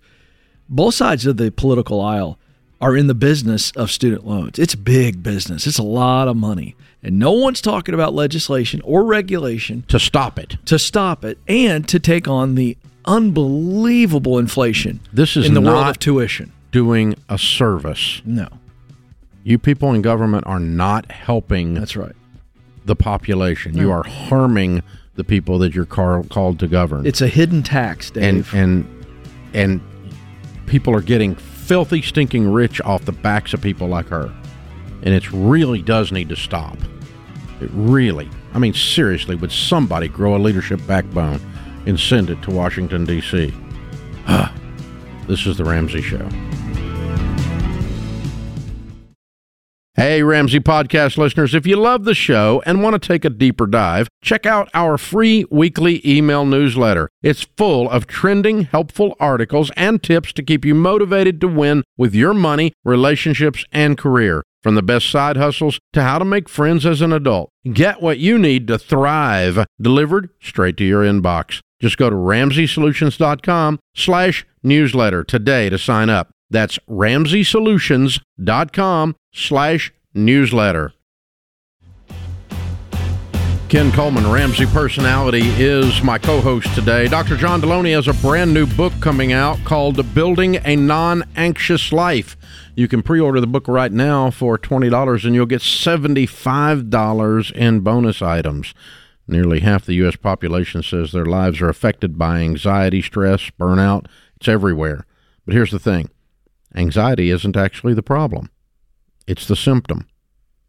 The problem is we're unsafe, disconnected, unhealthy, living like we have no say in what happens next. And in this book, Dr. Delony walks you through six daily choices to recognize and break free from a life that's spinning out of control. It is amazing. This book is selling like hotcakes too, and we it comes out technically October third. If you pre-order, you get seventy five dollars in bonus items, which includes instant access to one of Dr. John's talks, newest talk, "Smoke, Fire, and Freedom." This is a great talk, and also you're going to get the ebook and the audiobook. RamseySolutions.com, building a non-anxious life. Christopher is in Corpus Christi, Texas. Hi, Christopher. Welcome to the Ramsey Show. Hey, Dave and Ken, thank you for having me on. Sure. What's up? So, give you a quick backstory. I'm recently engaged. Our wedding is in June. I have a full time job making thirty four thousand a year. I also go to school full time to be a radiology tech. I have no debt, and I have an emergency fund of twenty k. Me and my fiance are on the same page about not going into debt for the wedding and not spending more than five k on our budget for the wedding. I recently made it to step four, but I'm confused if I should be investing 15% while also saving for a wedding and a down payment on a home. No, you ought to be saving for the wedding and for your education until you're married. Don't worry about a home and don't worry about retirement right now. Okay. You'll get you got time to So- get to both. Right now, you need to get married, pay cash for the wedding, and uh, even if you beef up the budget a little bit, that's okay. Your budget's not out of control on this wedding, and um, make sure you get through the school and pay cash for all of it. So you need the margin in your life to just be piling up cash right now until June. Right. Yeah, let's let's worry about it retirement and worry about how buying a house a year or two from now Okay, so I should just be saving for the wedding Like, and, and for your life. top of my- Yeah, just pile up money right. Right. now. I want you to get I want you to get your education finished. I want you to get married. Lower lower stress on both of these with a big old pile of cash, and then when you get out and the wedding is over, if you've got a little money left over, that's your head start towards your emergency fund and towards your down payment. But you're, you're there's no don't don't you're putting too much pressure on yourself to try to do all these things at once. Okay. You got So time, man. be- You got time. How old are you? I'm 24. You got plenty of time. You're gonna be okay. Christopher, I can hear your brain. You're processing what Dave's saying, but it's it. You're something's got you hung up. What's going on? N- nothing. I just, You're just goal oriented. yeah, I guess you could say that, but I, I started school late. So uh, I just, I'm doing my basics right now and my remedial courses. So I feel like I kind of started late in the game. so you feel like you're behind? Yeah. You're not. Yeah. You're not. You're not. You're you're way ahead because you actually know what you want to do. That's right. And you got and you're you're running down a, a very clearly defined track. Your plan, you laid it out perfectly in just mm-hmm. a few moments on the air here in front of 20 million people. That that's impressive. I mean, you really that, that's a great job. Yeah. You're doing a whole lot better than it feels like you're doing. You're going to get to the other things. I'm not saying don't do them. I'm just saying don't worry about them now. T- a year from now, 2 years from now, we'll worry about those. Right now, pay cash for the wedding, finish your degree, pay cash for that, pile up money. It's all you need to do right now. That, and that's plenty. It's plenty making 34K. Mm. Uh, that's a big enough task as it is. Yeah, you can do it all, but not at the same time. And I think that's pretty much true uh, in any area of life. So Yeah, you're yeah. you're going to be okay, and give yourself a break. I, I- there's I could feel him beating up on himself a little bit. I'm behind. I'm behind. Yeah, no, you'll be okay. Yeah, you're the, not the behind. fact of the matter is, with our plan, you're going to catch up with a lot of people. Oh, you're, you're probably by March. yeah, right. But you know why? He's a tortoise, and he's focused, and the tortoise always wins that race. Every time. You're exactly right. Jeremy's in Houston. Hi, Jeremy. Welcome to the Ramsey Show. Hi, thanks for having me. Sure. What's up? Yeah, so my primary question today, uh, and I probably just need to hear you say it, is trying to work out how much house I can really afford. Because I, when I start to look at the numbers, I, I begin to feel like maybe I'm going a little bit crazy, and then it just kind of spirals into should I ever even think about buying a place, or should I rent forever? Mm-hmm. Well, that's a false narrative. I- you don't have to rent forever. That's not a real option. You know that. That's just drama queen. Well, no, oh, so I don't mean to sound dramatic. Actually, I don't necessarily. No, but I mean that happens. In, we have a little drama. queen. All of us have a little drama queen in our head, and that one's that. When you spiral out like that, that's the little drama queen in your head. I mean, you know you're not going to rent forever, and you know that's dumb because rent goes up every year. So renting is a good short term plan, but it's not a good long term plan. You already knew that, right? I, I sort of, I sort of knew that, but I didn't actually feel that renting was necessarily. I don't mean it in a negative connotation. Oh, it's actually. negative. It's not a good idea long term. I'll give it to you negative. It's here's why it's negative. It's not because it's a class status thing. It's because your cost of housing goes up every year. For 45 or 50 years, you're going to pay more every single year if you rent. And, and that's that's a death knell to your finances. Versus if you own, the value of the home is going up and if you're making a payment on a fixed rate 15 year that we tell you to do, the payment is locked in. The only reason it would change is taxes and insurance, but it won't change otherwise. And so you've locked in the largest line item in your budget, which is housing, and it's going up in value versus nothing is going up in value when you're renting long term and it, and your rent goes up every stinking year. The largest line item in your budget takes up more of your money every year. So you don't want to do that long term, but you may want to do it for a year or two while you get the, some other things done like getting out of debt and getting your emergency fund in place. And and then um, let me just tell you, uh, one of the things you experience when you learn to live debt free is is that you are living like no one else so that later you can live and give like no one else. And when you live within a reasonable budget on housing, there's going to be people around you that are buying a nicer house on a 30-year adjustable rate mortgage, maxing themselves out where they can't breathe, and they're taking on a house payment that is crazy as a percentage of their income. And, and, they don't make any more than you make, and it looks like they're winning. They're not winning, they're destroying themselves. And meanwhile, you're over here uh, in, in a much more modest property feeling like you're losing. And the reality is you're winning. Does that any of that sound right? No, it does sound right, and and uh, you know the, the numbers make me feel a little bit crazy because I feel like I earn a pretty good living. What do you earn? My situation's I make after taxes about 140. After taxes, after 401k, about 140,000 a mm-hmm. year. Mm-hmm. Okay. Well, we So say we say put a 15 year than that, fixed rate, no more than a fourth of your take home pay, and that's not counting 401k. That's just taxes coming out of your take home pay. So what's your take home pay not counting 401k and a 15 year fixed rate? Interest rates are higher now than they were this time last year, obviously. Uh, the good, that's the bad news. The good news is that that um, you know, well, uh, there's a shortage of housing, so we're still seeing house prices go up. But you can find a house. You probably can get a seller to give you some attention right now. Inventory is really low, but um, which is holding the prices up. But the um, but if you can find a house, you know, if you're out of debt and you have your emergency fund, you have a good down payment, you're going to buy something more conservative than your peers. No question about it. Yeah. But again, it's not it's it's the long game. That's the definition of winning is not don't follow your broke friends. Right. It's not how fast you come out of the gate, it's how you finish. And and gotta remember that. It's so you're, enticing. You're not making 500 a year, you're making 140 a year. I mean, it, it's a lot of money. It's a lot it's double the household income average, but it's only double. It's not 4x and it's not 6x. So, you know, average house price in your area plus a little, that's what you're going to be getting. This is the Ramsey show.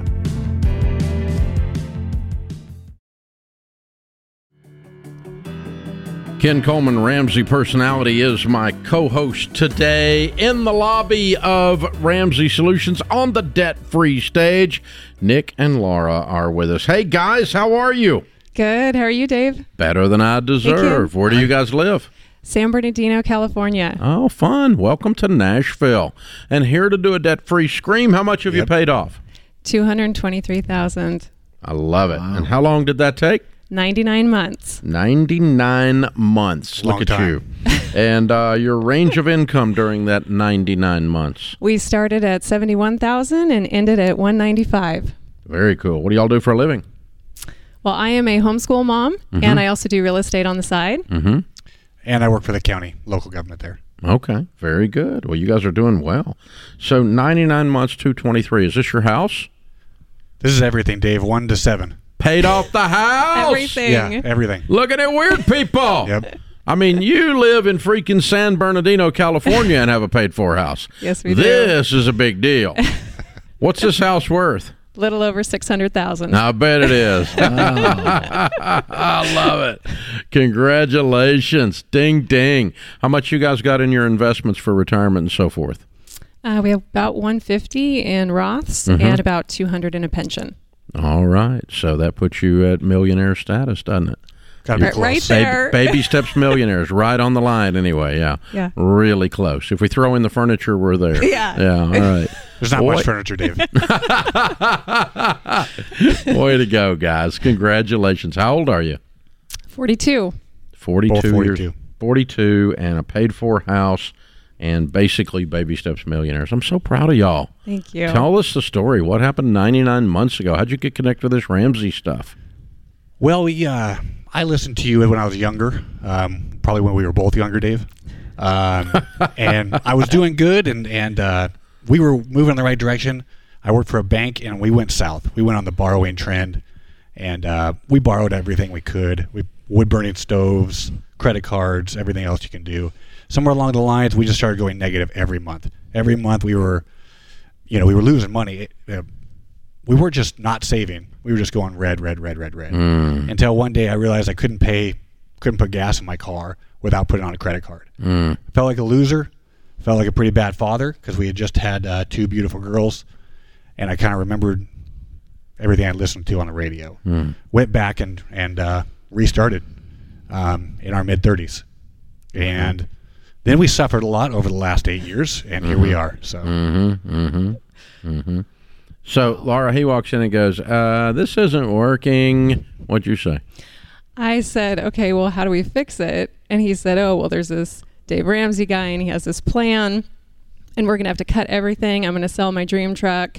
And I said, ooh, hard pass. I don't think so. That sounds terrible, actually. You know, I had two babies, and I. I didn't want to do it, but I, I wanted to support my husband, and so I did it for about nine months without my heart in it. Mm. Uh, but I did it, you Mhm. know, to the letter. And then uh, one day, we were sitting at the dining room table, and we paid off our car. And I looked up and I said, "Oh my gosh, th- this could work." this is amazing. And, Ding, and- ding. Light comes on, huh? It, it came on, and I started listening to the show, and you know, it was game on from there. My Yeah. heart was in it, and then it was different, you know, from then on. Yeah. Wow. Wow. So you took nine months of you kind of dragging her along, huh?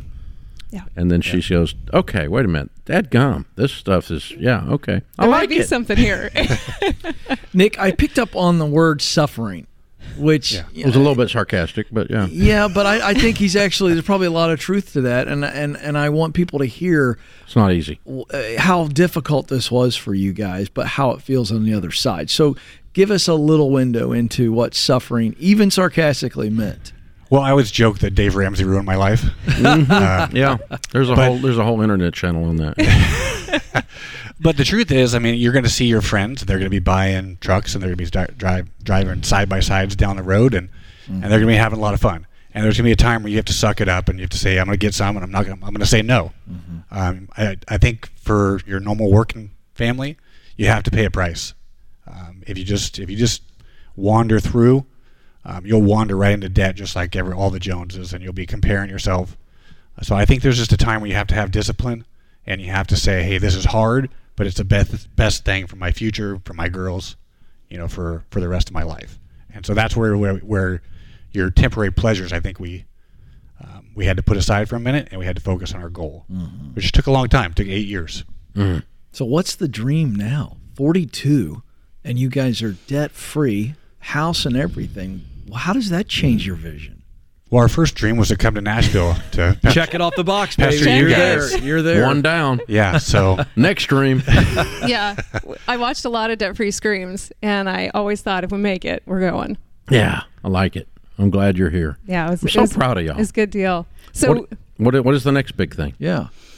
for me, you know, the next big thing is to set up my girls for um, uh, success. You know, in a in just a better platform to build off of than I had. I'm from a single wide trailer, even though it's in California, um, and I just want better for them. So for me, the the future is trying to build for them, and then us enjoying our lives a little bit more. Yeah, Uh, absolutely. and and really being a, an opportunity to give and and affect people in a better way. Yeah. Well, congratulations. I guess, guys. Dave, there's probably a nice truck in the future, though. I would hope. I think he's he's earned it. Yeah. Maybe a side by side. He's a millionaire. Yeah, He's why 42. not? Yeah, I mean, come on. Come on. Pay cash for it. Get you a toy. Yeah, that's good. That y'all should. You should enjoy some of this, and you should give some of it, and you should use some of it for investing and um, building up the future and changing your family tree, and you will. So Mhm. very, very well done. Very proud of y'all. What do you tell you. people the key to getting out of debt is? I think that it's avoiding lifestyle creep. That was Mm. something that I feel that we did really well over the eight years. Mm-hmm. You know, Nick had a lot of promotions and a lot of pay raises. I had a few commission checks come in, and they pretty much went all to the mortgage, and that was hard. Mhm. When you see other people, It's unrewarding. It's very unrewarding, and it, it's it's hard after a while, and you just say, "Oh, I just want to do X, Y, Z, whatever it is," and we just didn't. We just kept saying no. You know, Mhm. we want to pay a price to win, and and over the course of the eight years, we spent the first four years in baby steps one through five, and you know, three, four, five felt like it took a really long time to get through. We really just kind of crawled through those, and those were, you know, hard, slow years. Mhm. And then uh, we paid off 180 in the last four years. Whoa, So it okay. really kind of picked up at the end. Yeah. And that's well, your we- income changed during that the time. the income changed, everything changed. We were we were working together, and the snowball really got going. Yeah. It was it was really neat to see that. Way to go, you guys! Yeah. Congratulations. Thanks. We did a tracking process as well. We kind of bought these hurricane lamps and we put some uh, smooth stones in them. Each stone was five hundred dollars. Mhm. So at the end of the budget meeting at the end of the month, we would you know see how much we could put in towards it, and we would bring the girls in and. We'd each put a rock in, and sometimes we only put two, and Yep. sometimes we put fifteen. Yeah, you there you know. But Yeah. it was it was something that we brought them in for, and we would talk about, you know, why are we even doing this, and what is Yeah. debt, and why is this important, and so Bring them up. Let's introduce them. What are their Yeah. names and ages? So, I got two of them here. Oldest is uh, Sabrina. Mm-hmm. Youngest is Cassidy. Hmm Great. Hey, we've got the Live and Give box for you, the Baby Steps Millionaires book, which is what you've done. Congratulations. The Total Money Makeover book and a Financial Peace University membership for you to either enjoy or give any of it. Just our way of saying thanks for you to come, and people buy that and give that stuff away all the time. So thank you guys. So very proud of you. Nick and Laura, Sabrina and Cassidy, San Bernardino, California. 223000 paid off in 99 months, making 71 to 195. Baby Steps Millionaires at 42. Count it down. Let's hear a debt free scream. Are you ready? Three, two, one. We're debt free! Yeah! Oh, you gotta love it. Man, oh man. Those little girls have a mom and daddy that changed their lives. Yeah. Well done. That's grown up stuff there, boys and girls. This is The Ramsey Show.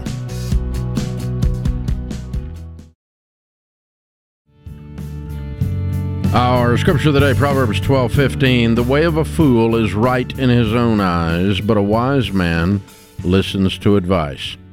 Tommy Lasorda says the only problem with success is that it does not teach you how to deal with failure. Joe is with us. Joe is in uh, Cincinnati. Hi, Joe. How are you? I am fantastic. How can we help? All right, now I've got a question. I've been pretty intently saving uh, to buy a new Bronco, even selling my early Bronco, and uh, through my intensity and focus, I've actually saved up enough to pay off my home. And now I'm struggling. Do I continue on with my plan to buy my Bronco or pay off my house? Wow, that's cool. Those Broncos are cool. So, what do you make? Uh, about 150. Mm. What's the Bronco cost? Uh, 56. Okay. And you pay off your house I'm a car guy. you pay off your house I'm a for car fifty guy, and I've got a couple other ones. Yes. You have a couple of other cars.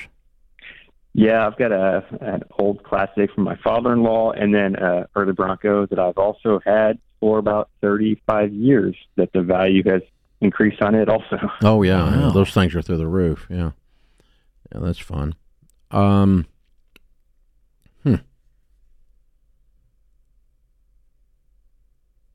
Well, it, it's a simple question that you have to answer for yourself. I don't think anyone else can answer it for you.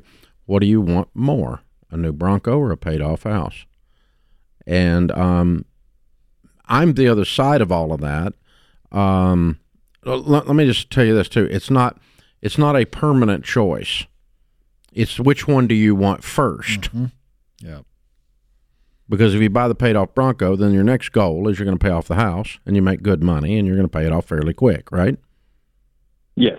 Or if you pay off year. the house, if you pay off the house, you don't have a house payment. Um, and now we can save like crazy and buy a new Bronco. So, I mean, my guess is is that um, two years from today, you've accomplished both goals. Agreed? Yes. So, just which one do you want for the next two years? Because the other one's going to wait 18 months to two years. Yeah, I'm also struggling because I've drove junk for years, uh, and, and even a free car to keep it going, just so I can do something. I'm struggling spending that much money, thinking of spending that much money on a vehicle now. It's always what I thought I wanted. When it comes down to uh, letting it go for that, I don't know. Uh, You're not getting rid of the other two classics, right? no. Okay, good. I was going to say, I love the old Bronco more than the new one, but this is your money. Yeah. Oh, I, I wouldn't make the trade. I'd keep those Yeah, two and then add the add the new one to the mix. The new one's a cool car. It's it's a neat car. Um, Are you driving something that you're not proud of right now? Is he's, that why he's you driving? that He's driving one of those classics, aren't you? Uh, no, right now No. I'm driving about a eight thousand dollar car. I upgraded last year from my freebie junker, uh, so I upgraded. Uh, in the meantime, to save up for a Bronco, I've just been able to save up sooner than I thought. What's the uh, what's the balance on your house exactly? Uh, Seventy two thousand. And you have fifty six in the Bronco account or what? Uh, just in my general savings, uh, we actually have about uh, I think uh, seventy uh, liquid right now, not counting our emergency fund. What's in the emergency fund? Uh, we keep about 20 in there, and it's normally low, but I've, I'm retired military, so I've got a pension, Mhm. pretty good pension that comes in monthly. So I love the car. I love the Bronco. I think they're cool cars. I don't own one of them, but I think they're a very cool car. I can understand where you're coming from. Having said that, I personally would wait 18 months to buy the new Bronco, and I would pay off my house. Uh, but right. the point is, you're going to do both within 24 months, and you need to have a game plan to do that. It's just a matter of which one goes first. That's the only choice we're making. We're not making a choice of Bronco versus house. We're making a choice of which one comes first in the 24 month calendar. And that helps Sounds me good. that helps me make the decision to do the house. Does that make sense? yes, A- and then then you're going to feel a little wiser spending this much on a car than you feel right now. You feel like you're overdoing it a little bit right now because that house is still dangling out there. And if you do the house first and the Bronco second, the Bronco's not going to come with as much guilt. Yeah. And if if that older Bronco is pretty slick, I'd get rid of the eight thousand dollar car, sell it, drive the sweet Bronco around. If you want to upgrade, you, you you've worked hard. I get what he's saying. He's like, I've been driving crap for so long, and Yeah. now I kind of want to drive something nice. But I'm with you. That house is going up in value. The Bronco he buys will not. No, no, no, it's not. I know the old one did, but you're not going to keep this one 45 years. That's it's right. not going to be That's the correct. thing. So, and it's not uh, 1800 bucks, which is what you paid for the other ones. right, exactly right. Back in the day, Isn't or whatever, crazy? whatever it was. Yeah, know, I, just- but I would be driving that old Bronco uh, around. If I it were don't me. I, it depends on you know you don't want to mess it up. You don't put miles on it. Yeah, I get it. Not a daily driver. Joe's in Cincinnati. Hey, Joe, what's up?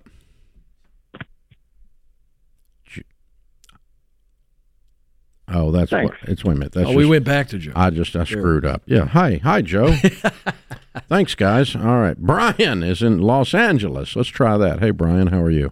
Hello, sir. I'm doing great. Thank you for the time to be on here today. I've been a big listener to you guys for a while now, and because you, I got out of debt a couple of years ago. Thanks. But um, my que- my question today is: uh, I'm married. I have two boys. We live in Los Angeles County, and my question is: uh, we make a good income here, and um, however, we're very unsatisfied with the quality of life here. Just the school values, the crime, the homelessness, and all in all, just the unchristian society. So we're considering relocating to another state, um, such as either Tennessee or Idaho or a few others. Um, the issue is that um, our my projected income would probably be cut close to being in half. Why? What do you Um, do? I- so I'm a police officer in LA County, Okay. and with overtime, uh, I usually bring around 140 to 150 a year. And the same salary in those areas are are, are a good bit less, maybe like 60 percent of that. Yeah, but you can also, you're, any- you're at it. You're comparing overtime to no overtime, also. Yep. It's not half, True. but it is in, in your field. It is substantially less. Yeah. But it's also worth just kicking the tires in other states. You know, what would a, an Atlanta metro situation? That's not the greatest thing in the world, but it's the cost of living would be less than LA. Look at multiple states in a region to kind of see what your opportunities are. How long you been on the force? Uh, that's another thing. Twelve years. So does I'd that qualify? you Does that qualify you for moving into like a a highway patrol role in one of the states? Because those do pay a lot more than the states you're talking Mm-hmm. about. I, I would likely be able to go into any type of law enforcement field in, in any other state, but just com- comparing it to California, it just it truly is a significant. um, Not gap. necessarily. Not necessarily. How Not- much that's what I'm research have you done on this? And I'm going to tell you why. I covered this story recently. The Fraternal Order of Police, uh, they are having a hard time recruiting police officers. You understand why. I don't need to get into that.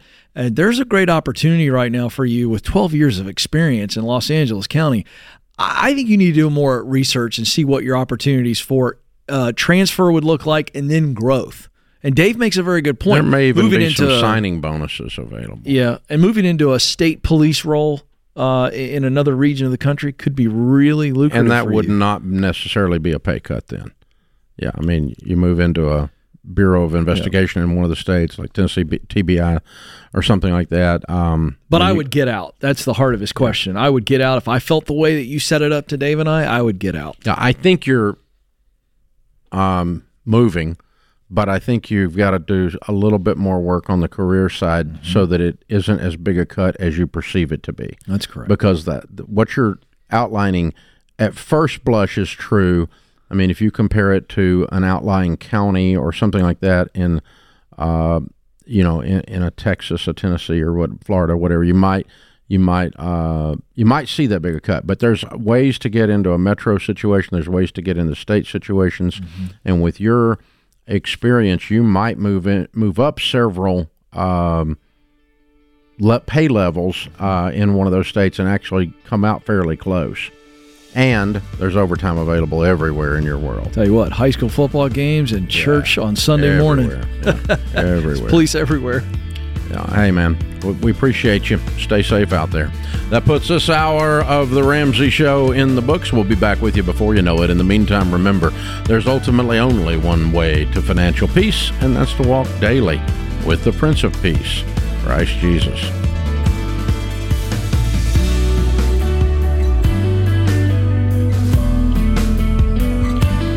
Dave here. You can find all of our shows with the Ramsey Network app on your smartphone. It's the only place to listen to the entire back catalog of episodes.